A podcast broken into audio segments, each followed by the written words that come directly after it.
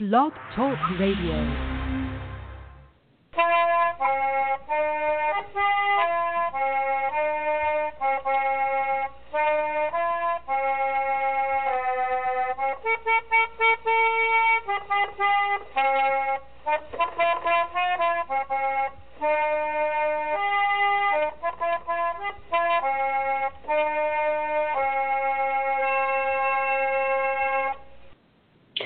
Welcome to Trundlebed Tales, the podcast about Laura Ingalls Wilder, historic foodways, one room schools, and other social history. This is Sarah Uthoff, the host and creator of Trundlebed Tales. Find us around the web under Trundlebed Tales and on your favorite social media platform. If you listen or just have an account on iTunes, please leave positive feedback because it helps people find the show. this is episode this is episode as I am flipping windows to find it. This is episode 111 uh, with Laura Giannarelli, and I'm going to double check with her how to pronounce her name. Uh, and the National Library Service. She's an actress who's read books for the National Library Service, which provides materials for people with temporary or permanent low vision, blindness, or a physical disability that prevents reading. Uh, there's a national network of cooperating libraries and offers books in multiple formats. Now, the reason that I am uh, interviewing Mrs. or Ms. Giannarelli today is because she has read for them both the Little House books and Pioneer Girl.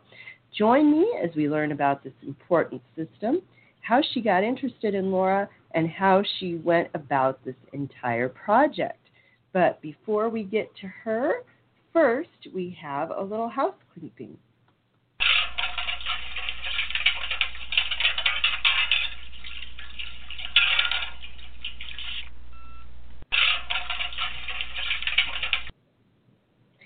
And with that, it's a reminder that uh, if you want to be a part of the show, you can call in at 714 242 5253.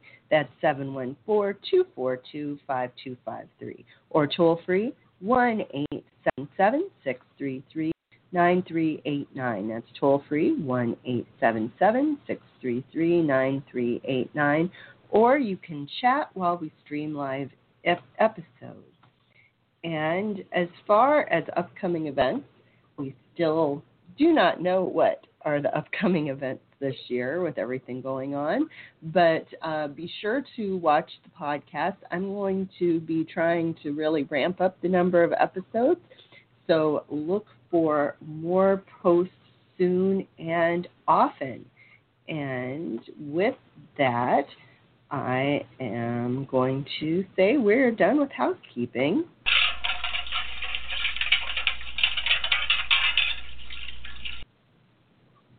And I think this is Laura herself. Am I right? Is this Laura? Yes, this is she. Hi, good morning. Yay! I always get nervous if people are going to actually get called in or not because the technology oh, absolutely. is not always my friend. Yes, well, yes. Technology can be very challenging, but uh, this seems to be working just fine this morning. Well, that is always good to hear. Now, uh, before we get going, will you pronounce your last name correctly? Giannarelli. Good. Although I will say that my sister pronounce it, pronounces it Giannarelli. So I answer to pretty much anything. But Laura Giannarelli, in Italian, which is what my heritage is, you say Giannarelli, but I just answer to Giannarelli. well, that is a good way to think about it. I I always blame the Germans for Utah because no. says, oh yeah, that's Uthof. Utah. It would be Uthof of yeah. Deutsch. Yeah. Well, so what can I uh, tell you today?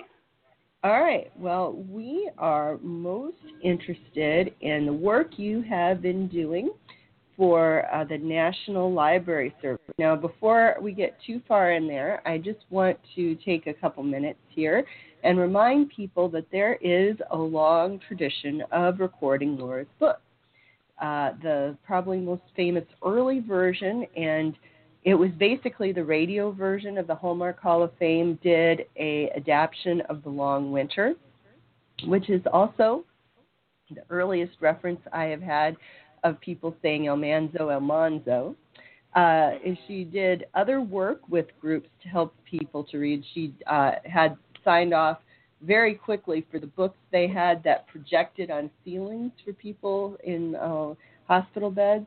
Uh, there was a recording of Little House in the Big Woods by Julie Harris on Four Records, which is um, actually one of my favorite versions. The Newbery Honor Books were recorded uh, by um, someone in a one record set.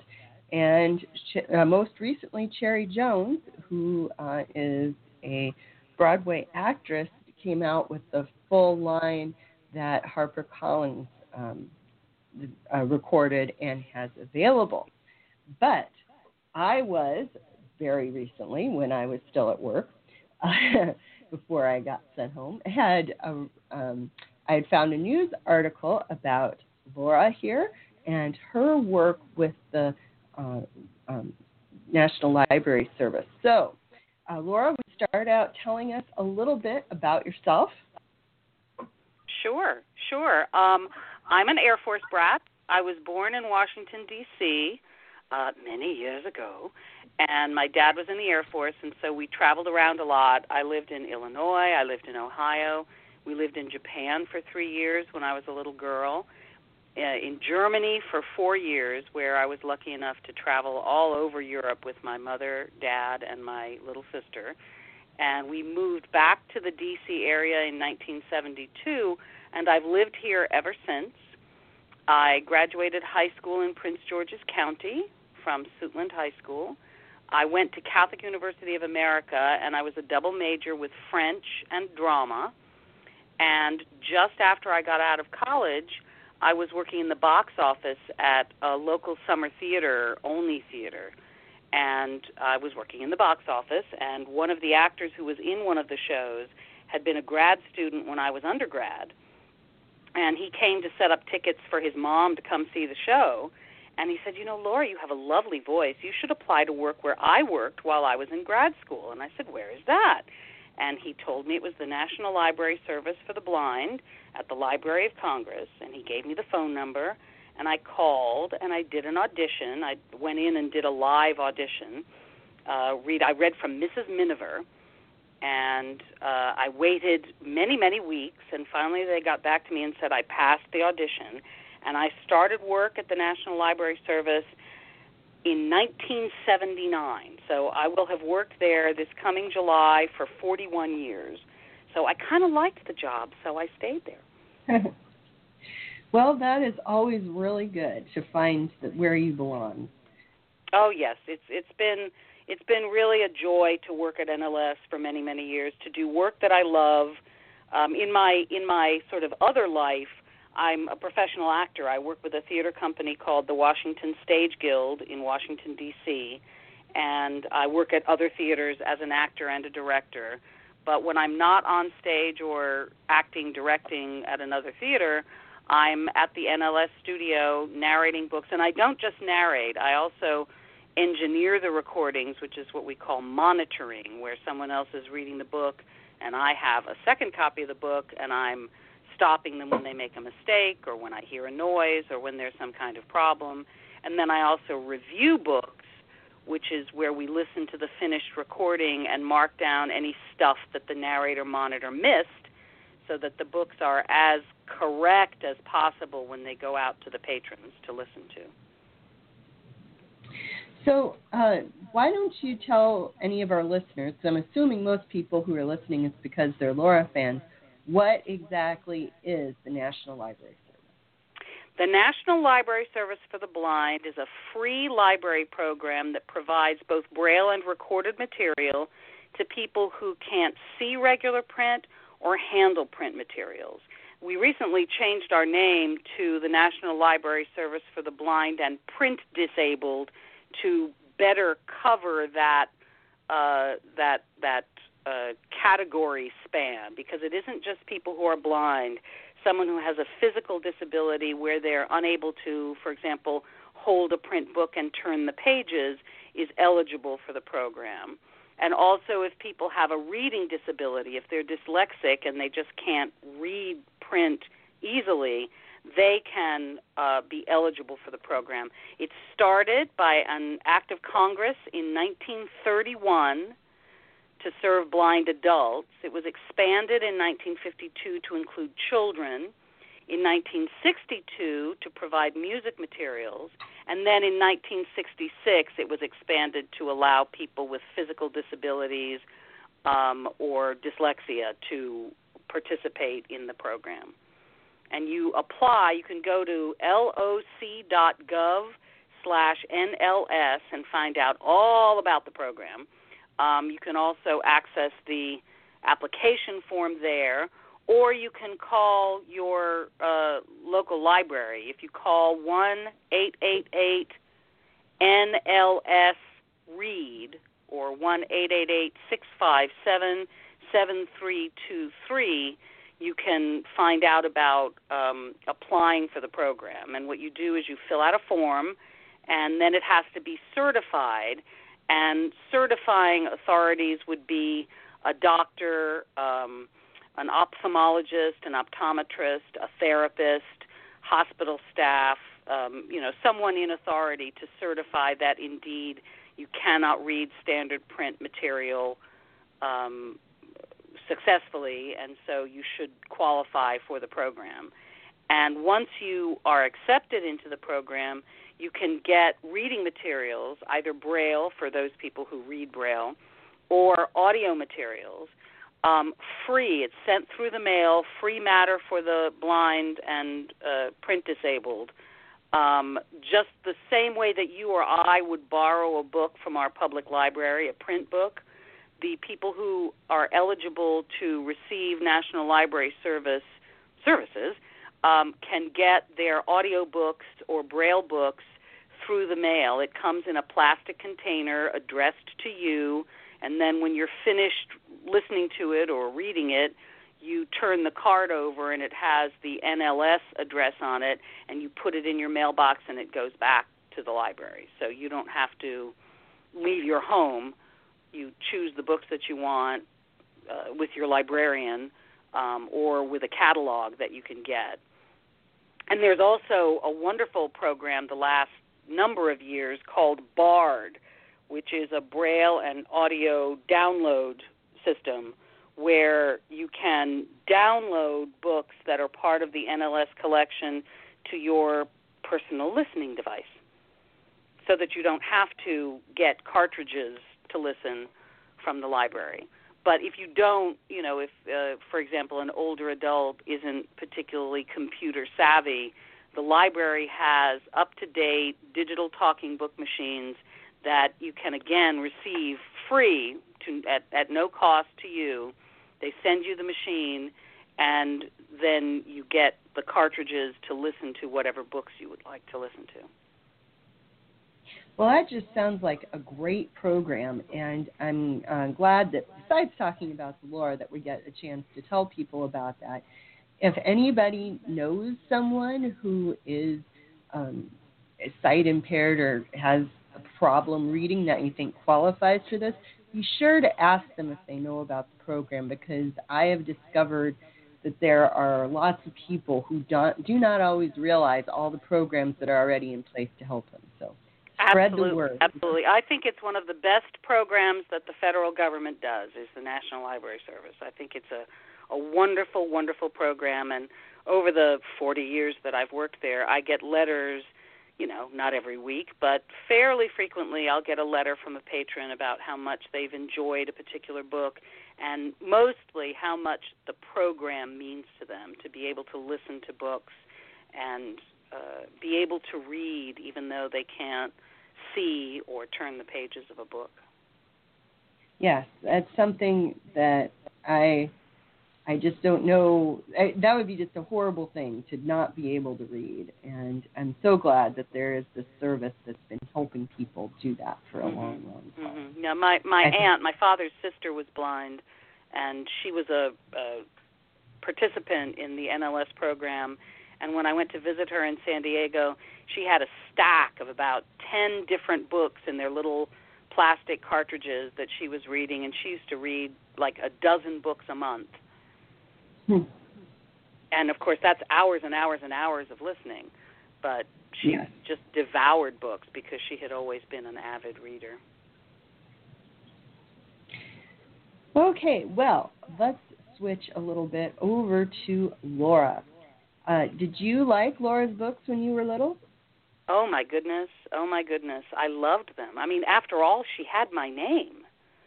I mean, when I was like 9 years old and I read Little House in the Big Woods and there was this girl who had my name, I was I was enthralled. I was enthralled. I had always loved um history and, you know, quote old-timey things and I have to say I don't recall how I first got the books, whether my parents gave them to me as a gift or whether I got them out of the library, but I remember just devouring them and adoring them and reading them over and over and over. Um, just loved them.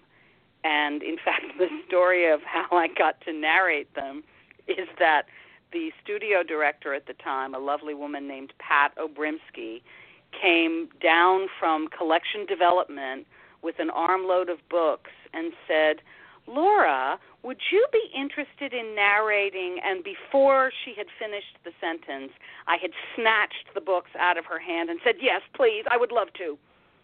Because I just loved them so much. And the, the opportunity to narrate the whole series from uh, Little House in the Big Woods all the way through well, I read through these happy golden years, and then I also read the first four years, which is the sort of adjunct book uh, that is the the more stark version of the same period of time, basically that these happy golden years covers.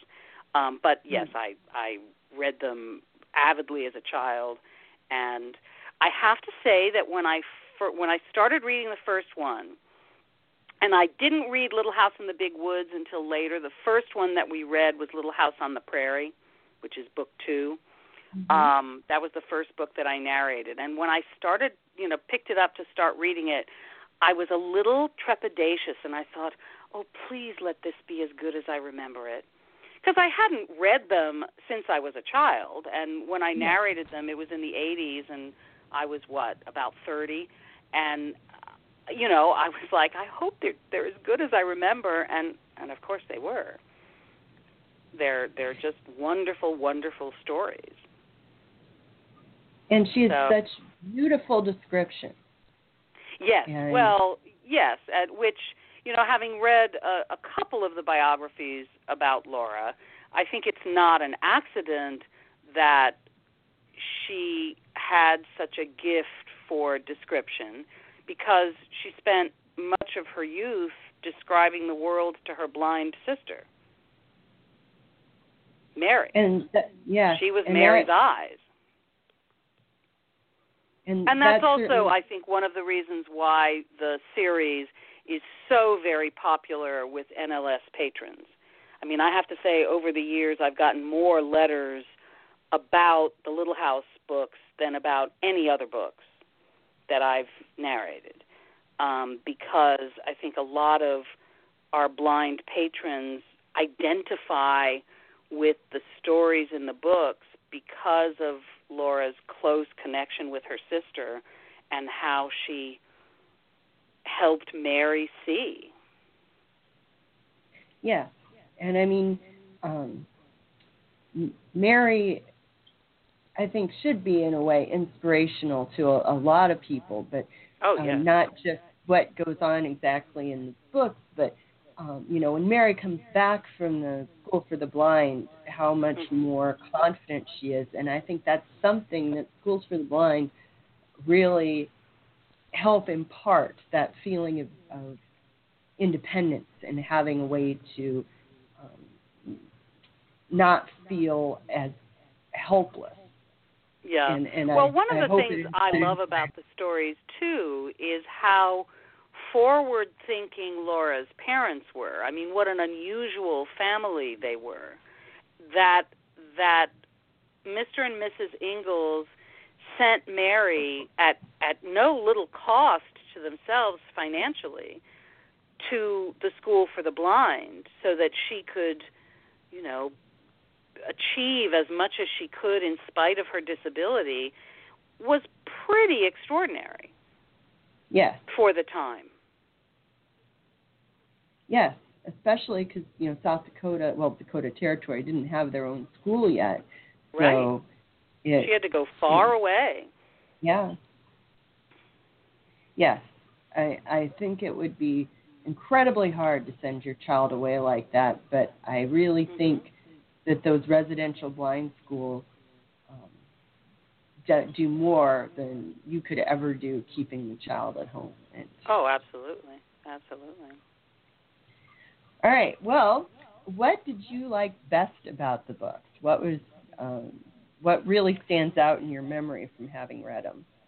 For, well, from having read them as a child or narrated them as an adult, or both.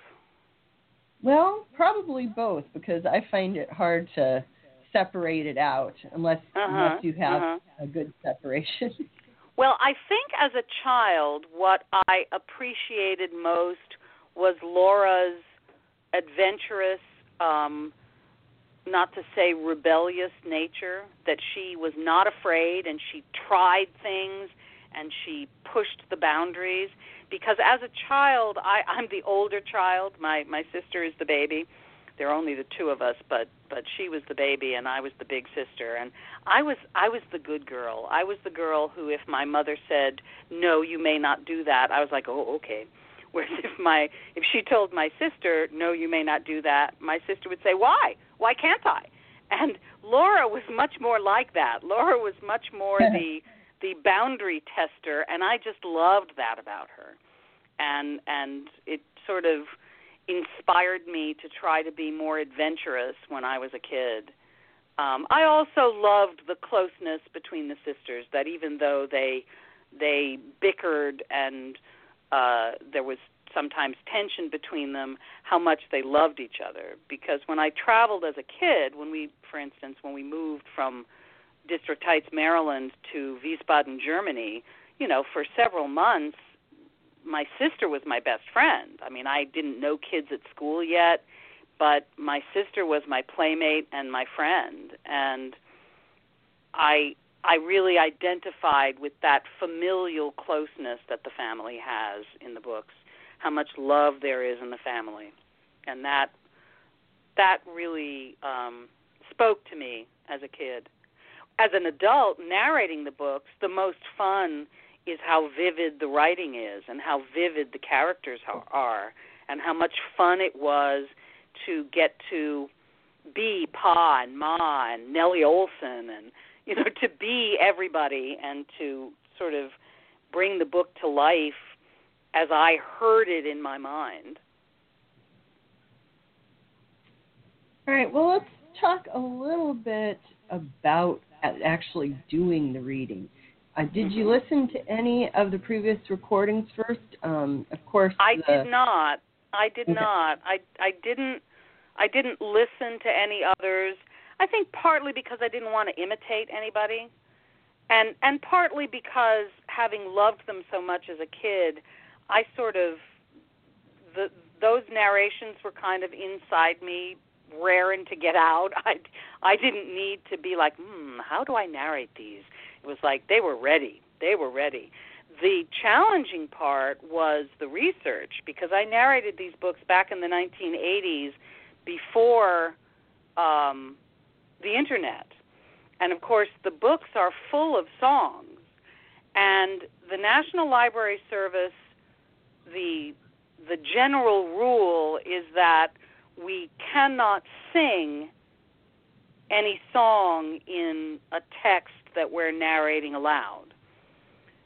Um, but because music was such an integral part of the Little House books and the Little House family, and because the Little House songbook already existed that had the majority of the songs in it, I um, I, I sort of borrowed a book, a page out of Laura's um, feisty nature, and I went to the powers that be at the library and said, "Please, may I sing the songs?"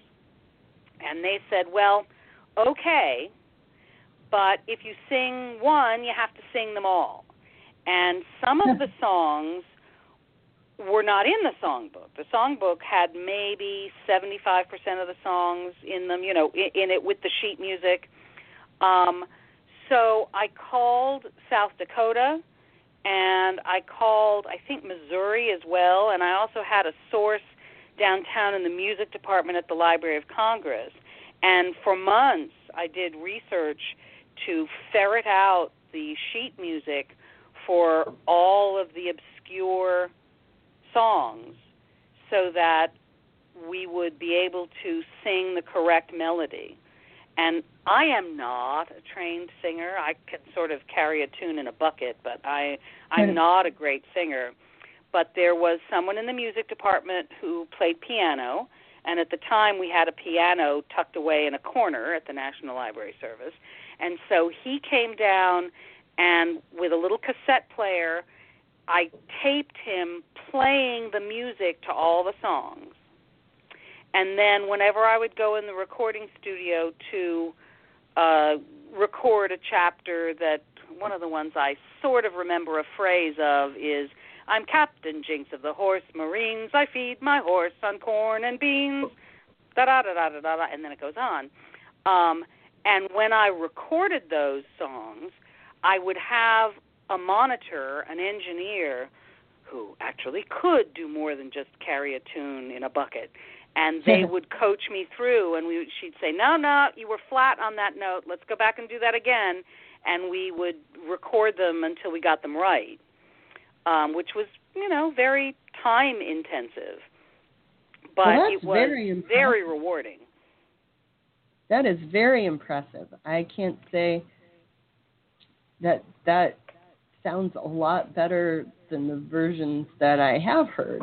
Um, I'm I'm so glad you did that because you are right. The songs are integral to the the, the story. Oh, absolutely, I mean, absolutely. I mean, more and more and more. I mean, particularly in these happy golden years when the when when Laura and Manly go to the singing school. Um, I mean, there's song after song after song, and to to just say the words would have been for me a letdown. And so, luckily, um, the the people in production control and the head of the library service said, "Yes, okay. In this one case, you can sing all the songs." Well, now I'm even more upset. I can't. I don't qualify to listen to it. that sounds incredible. Well, okay, it was well, it was great. It was great fun to do. It was great fun to do.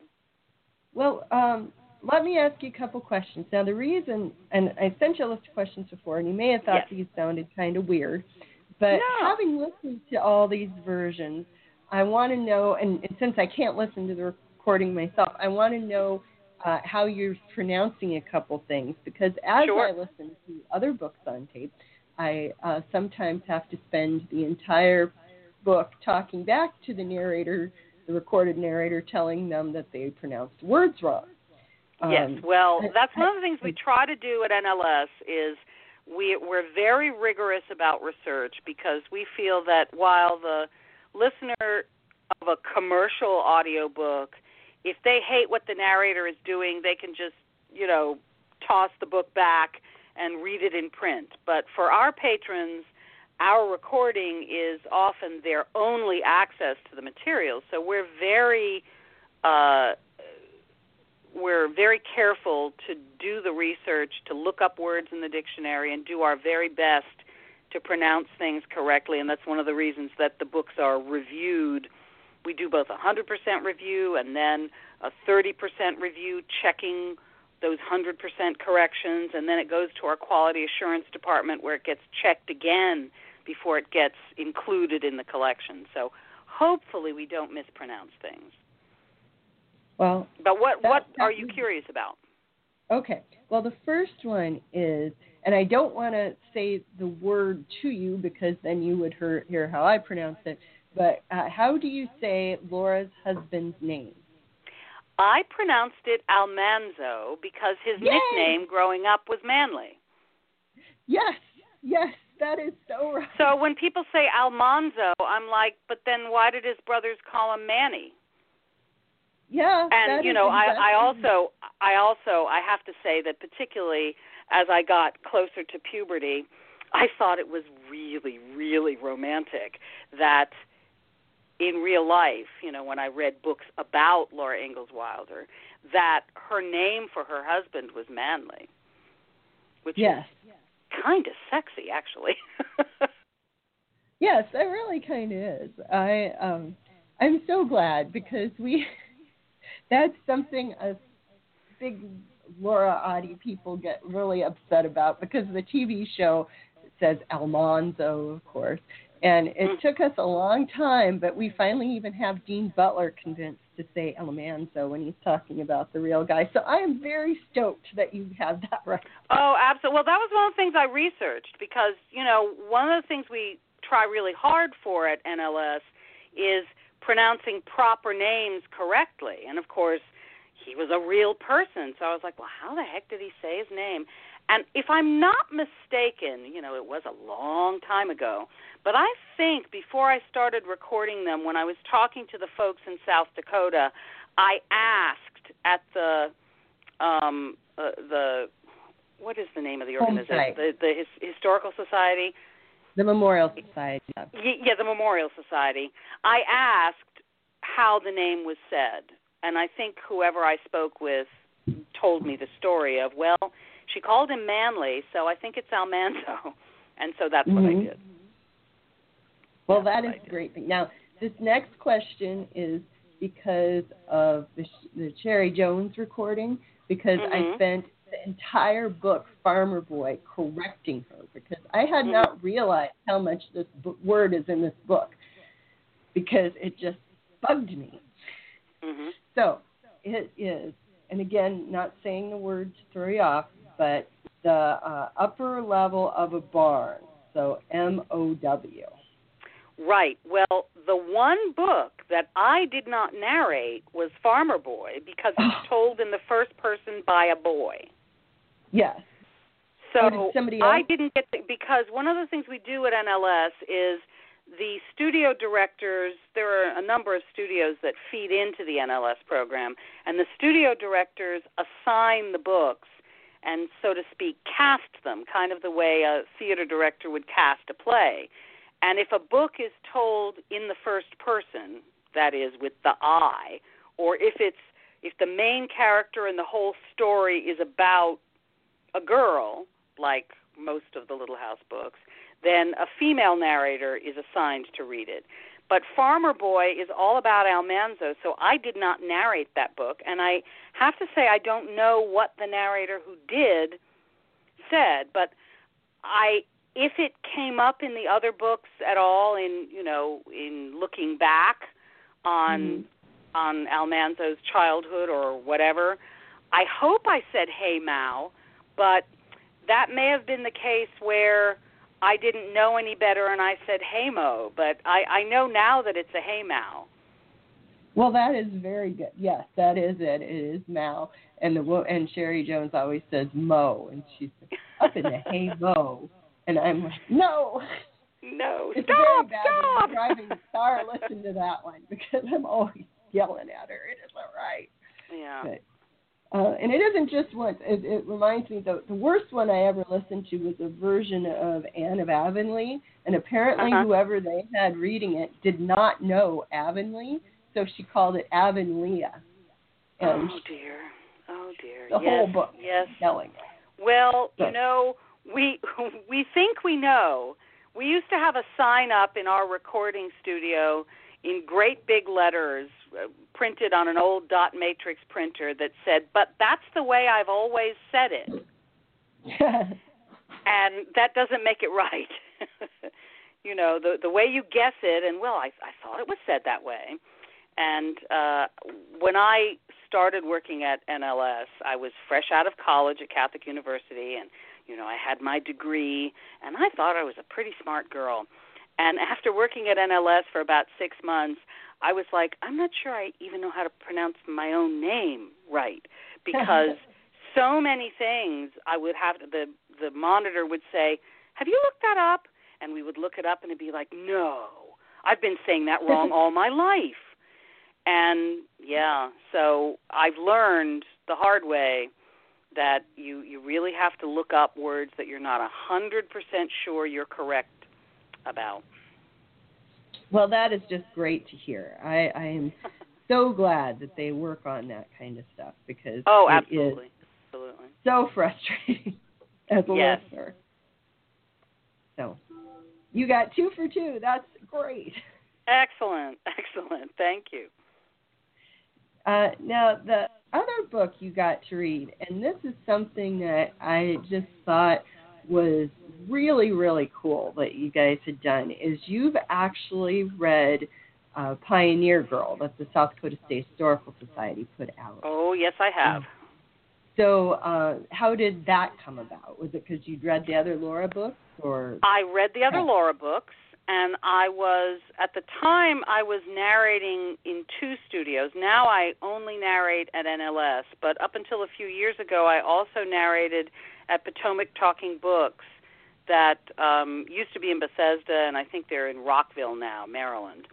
Um, but I was in that studio, and I was working on a book, and I walked past the uh, the bookshelf that has you know books that are waiting to be narrated, and I saw Pioneer Girl, and I went to the studio director there, and I said, you know, I narrated all the Laura books. I would love to narrate this. And so even though it had initially been assigned to another narrator, they switched and they let me narrate it. And it was a heck of a lot of work because it is it's not, you know, it's a historical read. It's a it's an annotated um book that has all of the I don't know what you'd call them, the the source material for the Little House book. So it has Laura's initial manuscripts. It has the the version of her life story that she initially wrote hoping that it might be an adult book. Um, it has uh, sort of stories that she wrote that are like the real story of what happened in her life as opposed to the you know fictionalized turned into a children's book story that she wrote ultimately in the little house books. So for instance during the long winter which i don't know about you but i remember quite vividly um when they're stuck in the house by themselves for the whole horrible winter of snowstorm after snowstorm and twisting hay into into little sticks to keep the fire going. Um, in real life, they were sort of quarantined, if you will, stuck in the house with a young couple who had a baby. They had like boarders. And so it wasn't just Laura and her family and ma and pa. It was this other couple and their baby. And apparently they were kind of whiny and not they didn't all get along very well. Um, but when Laura fictionalized the story, she just sort of got rid of that other couple to keep the story cleaner for a young adult audience. yes, So there's all kinds of stuff like that. There's um, then there's amazing photographs in the book too of all of the. I mean, there's like pictures of the like gigantic snowdrifts, feet and feet of snow. There's one photograph I remember of the men digging out the railroad track to try to, you know, open the railroad track so that supplies could be brought in. And uh, if I remember correctly, because I read it a few years ago, um, they like spent days digging out, and they were like halfway there, and you know they'd have to go home and and and get back inside at night. And a huge snowstorm came, and the winds howled, and all their work was covered up again by snowdrifts. so it was frustrating. Um, but the book is is really fascinating for anyone who is a, a true Laura fan. I highly recommend it. It's a it's a great book, but it is it is not a pleasure read, so to speak. It's a it's a almost like a reference book almost. Well, um, and if, if anybody doesn't know this, which I think probably anybody listening to this show does, but if you don't, you can still buy copies from any of the Laura home sites and also from directly from the South Dakota State Historical Society Press. And there is another episode of this show featuring Nancy Koupal, who one of the things she talks about is this book. So look for that if you haven't heard it yet. Okay, now um, one thing about Pioneer Girl as it was produced, Mm-hmm. and uh, I have kind of a long history with it because I started reading the books about the time they promised that the book would come out in 1984, And- yes. and it didn't. And then it was going to come out later, and it didn't. And then it was going to come out later, and it didn't. So I've had a long, long time waiting for for Pioneer Girl to come out. But as it finally came out, it's it's a fairly complex book. How they did the annotations, um, and the actual design of it, I mean, is complex. Mhm. Did that give you any trouble in the reading? Oh my, yes. I mean, we we spent days trying to figure out how best to translate it into audio because I I was taught way back when I started as a narrator that really when you are narrating an audio book, you're really a translator and you're translating print material into an audio format. And so you have to look at the way the material is organized on the page and figure out okay, how does it make sense for my ear? And for instance, it's got tons of footnotes, and the footnotes are very long. So if I were to read a sentence and then there's that little, you know, that little superscript or subscript 1 that says, okay, that's footnote 1. If I were to go and read footnote 1 right in that moment, if it's a page and a half long, by the time I say end of footnote and go back to the text, you've forgotten what I was talking about. So what we did is we would read sentence, sentence, sentence, footnote 1, sentence, sentence, sentence, footnote 2. And then at the end of each section, I would say footnotes for section 1. And then I would read all the footnotes in their entirety at that point before going on to the next section of the book. And the the digital books, the way we record them now at NLS for the blind listener, they are navigable. So there are there are navigation points put into the uh, digital recording so that if you're, for instance, reading Pioneer Girl and you've heard me say, you know, blah, blah, blah, footnote one, blah, blah, blah, footnote two, if we get to the end of the section and I say footnotes for section one, if you don't want to listen to those, you can press a button on your player and go right to section two and hop over all those footnotes and not listen to them if you don't want to. And so that's that how we handle cool. that. That's how we handle Yeah. that because, and it's kind of equivalent to the way that we sighted people read a print book because I don't know about you, but when I'm reading a book, I'll notice that there's a footnote, but I don't always go read the footnote. You know, if I'm Well- curious about, you know, if it has some, you know, let's say if it has hey Mao, and I'm like, what the heck is a hey Mao? Footnote one. Well, maybe I'll go read that footnote because I don't know what a hey Mao is and I want to know. But if I'm caught up in the story and I don't care so much about that, I just keep reading. So Yeah. by putting the annotated notes at the end of each section, it allows the talking book listener the the equivalent of the sighted list, the sighted reader's experience to be able to skip them if they want or listen to them if they if they care to.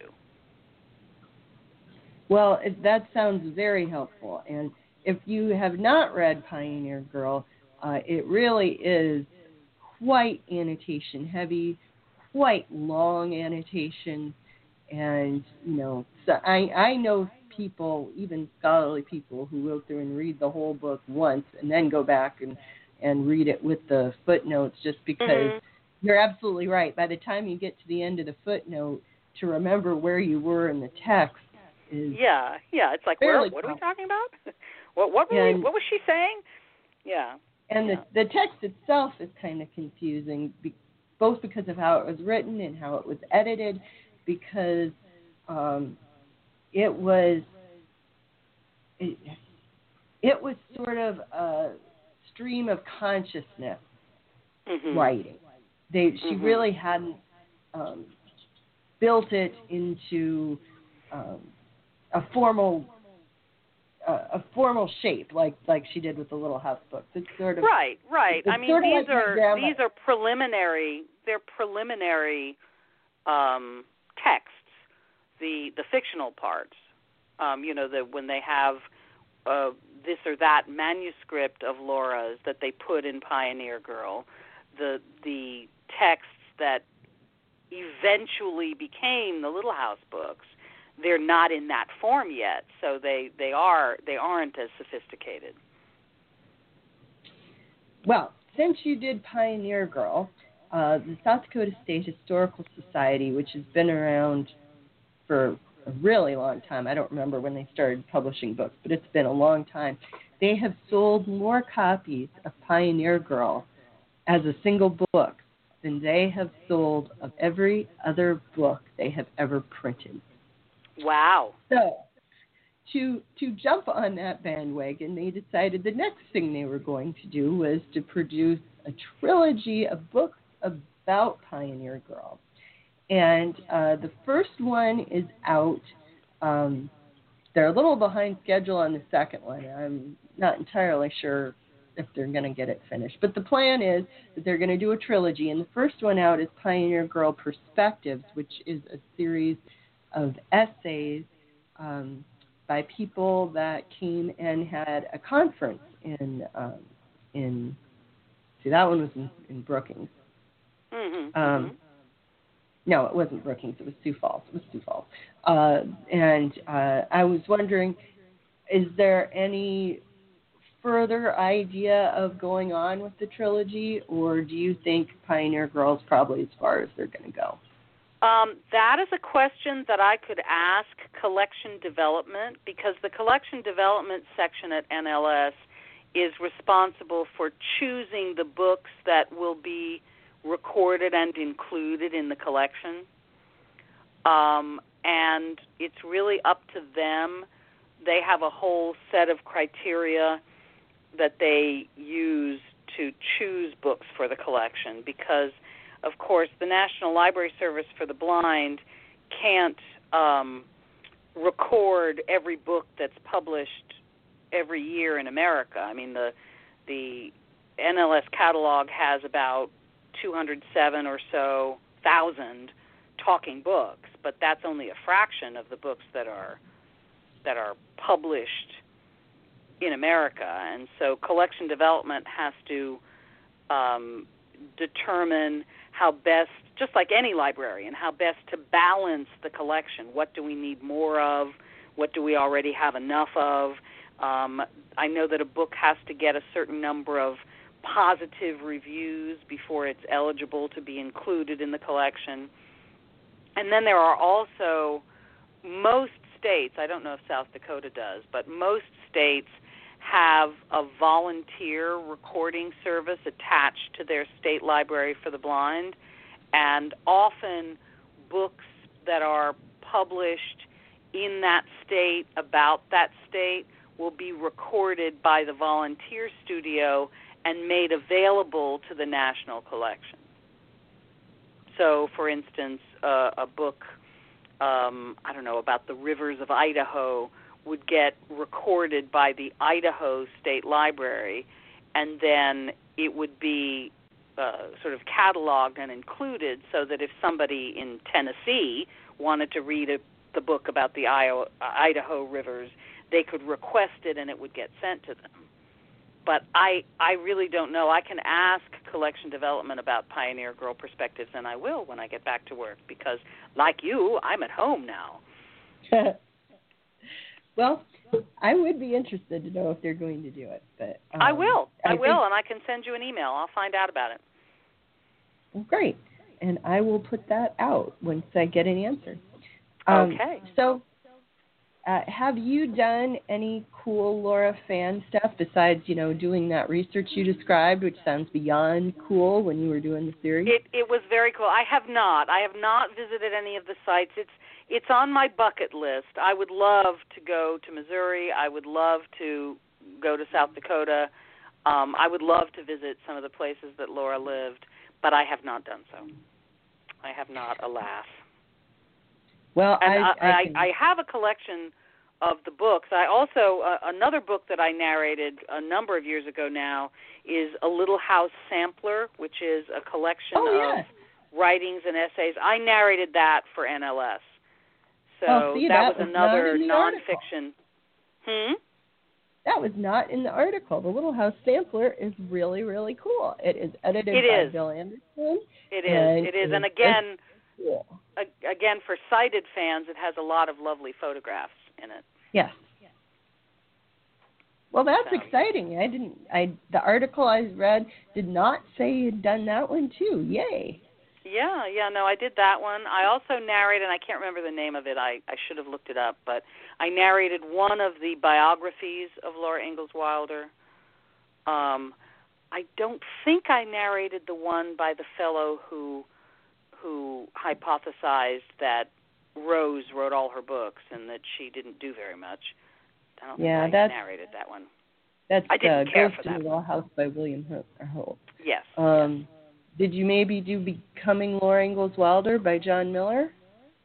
Uh, I don't think so. That, but you know, I've narrated over 900 books, so I, I don't. I'm at my computer now. Let me look that up while we chat. Ask me another question while I look it up.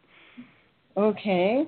Um, uh, have have you um, have you cooked anything out of the Little House cookbook in terms of doing cool stuff, or uh, No, do you do uh, not a lot, but I did one time make the apples and onions um recipe.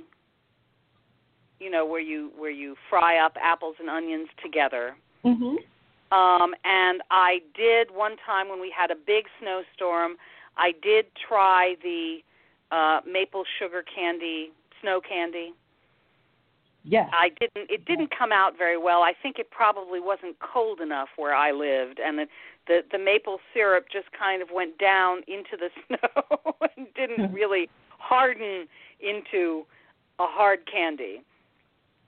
But Yeah, it it is something that takes some practice. There are lots of people who have uh, unfortunate experiences trying it the first time. yeah, yeah. Hang on one second. I have found. No, hang on. Where is it? NLS catalog. Oh, here it is. Search results. NLS catalog. Let me look. Oh well, that's it's. I I don't remember if I narrated becoming Laura Ingalls Wilder. Okay. Well, that's all right. It was just a shot in the dark. Uh, Mhm. Do you get um, much uh, negative reaction if you talk about being the Laura fan in you know that kind of East Coast section of the country, or do you find just positive reactions when you say you know like you'd read the Little House book? Um, I mostly get positive remarks, but then as as a woman of a certain age, most of the people that I encounter are not millennials and therefore not um haven't how do I put this gently? They haven't been bitten by the political correctness bug. Um Yes. you know, not that I, I, I mean, I, I'm all for uh, equality and fairness and and you know I'm I'm all for Me Too and all the rest. I'm not saying that at all. I'm just saying that I have a strong belief in historical context, and I think that sometimes 21st century humans lose sight of the fact that the world was very different in the 1970s, I mean in the 1870s and 80s, and that the that we cannot expect uh, 21st century enlightenment from 19th century humans. That, that the world was different and uh, people's perspectives were different. Uh, one of my favorite examples of that is uh, there is uh, there was a guy who wanted to change the Shakespeare plays, and this was like right, 1800s right. yes. or something, and he wanted yes. to change everywhere it said converse, uh, which at the time had a slang meaning of have sex, to intercourse, which at mm-hmm. the time didn't, and mm-hmm. that's just the kind of thing that that comes up when you're dealing with with uh, old stuff. And right. you sometimes right. could be making it worse if you change it to future people.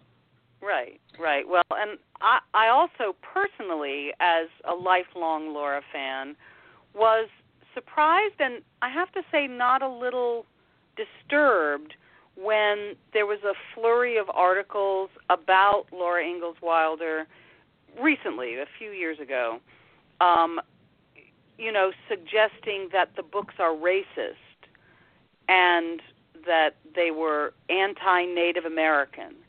And again, in terms of historical perspective, what I found really interesting is that when I read Little House on the Prairie as like a 9 or 10 year old, I remember very vividly that I thought Ma was prejudiced.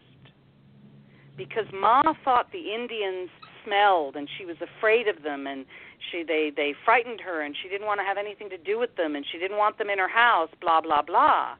But I vividly remembered the the scene where the line of Indian ponies is going by and Laura makes eye contact with a little baby papoose that's that's wrapped, you know, swaddled on its mother's back and that she made a connection with that child and that she saw the their shared humanity and I thought Laura wasn't racist.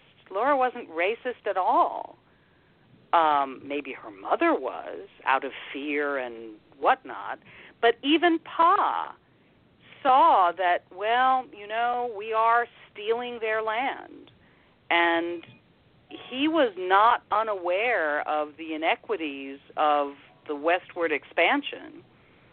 And it was a different world then. And to hold people from 200 years ago to our current standards of uh, moral behavior is, I don't think, helpful we can say we would not look at it that way, but y- you can't say that they were were horrible for being a product of their times.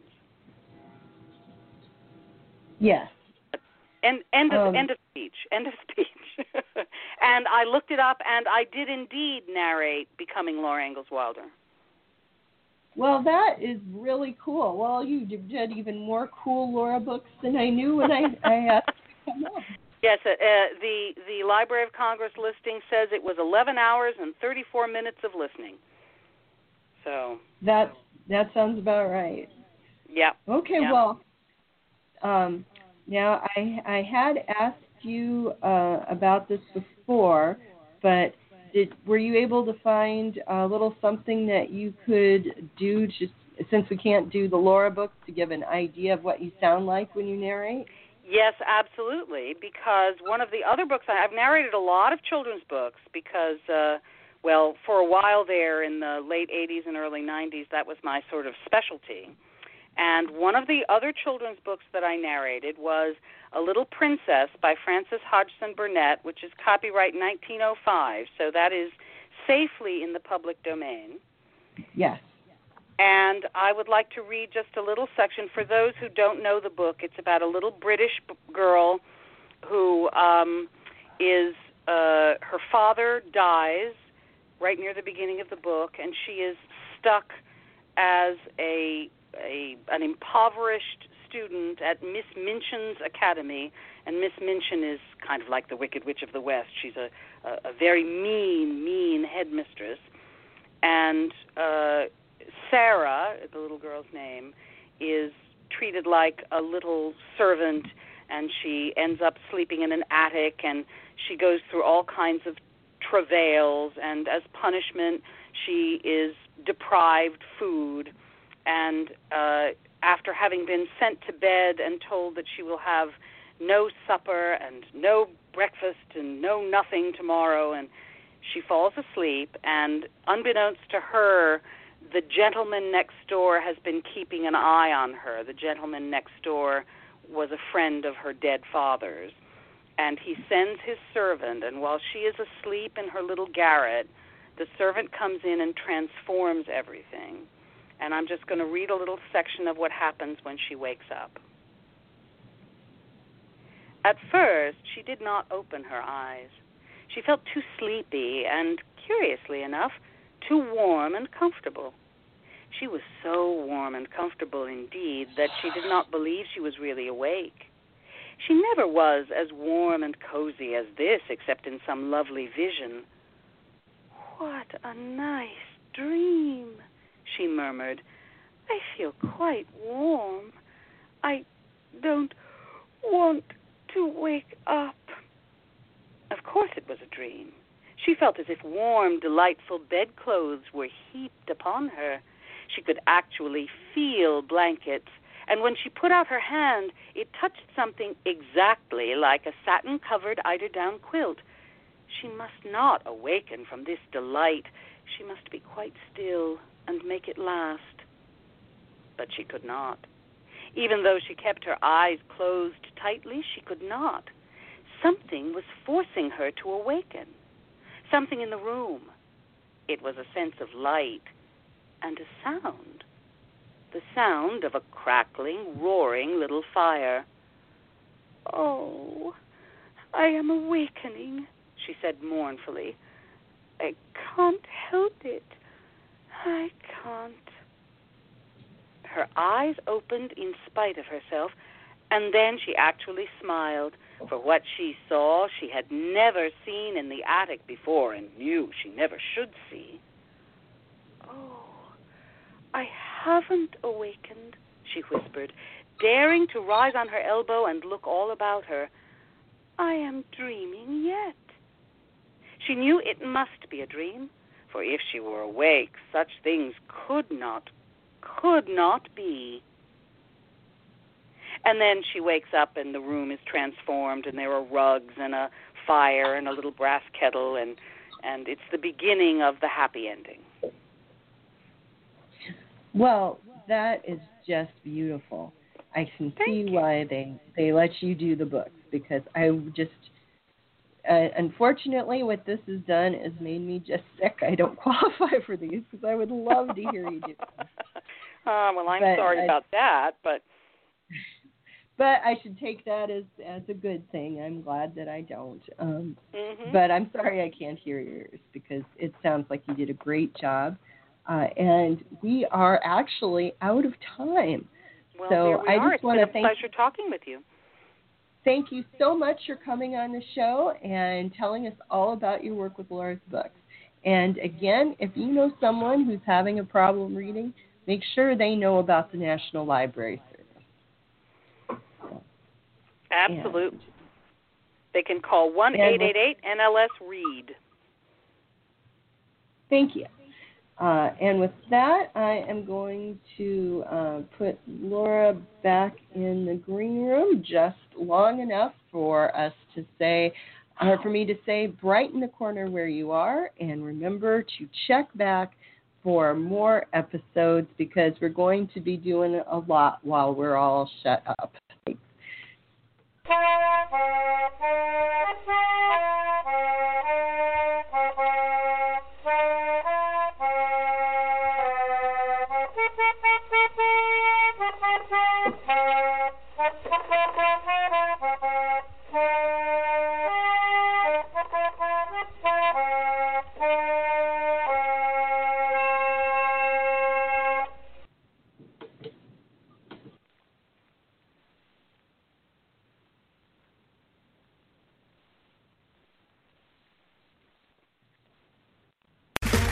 Okay, round two.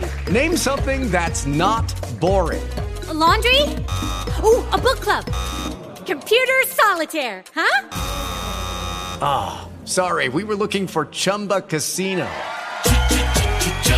That's right. ChumbaCasino.com has over 100 casino style games. Join today and play for free for your chance to redeem some serious prizes. ChumbaCasino.com. No purchase necessary. Full prohibited by law. 18 plus terms and conditions apply. See website for details.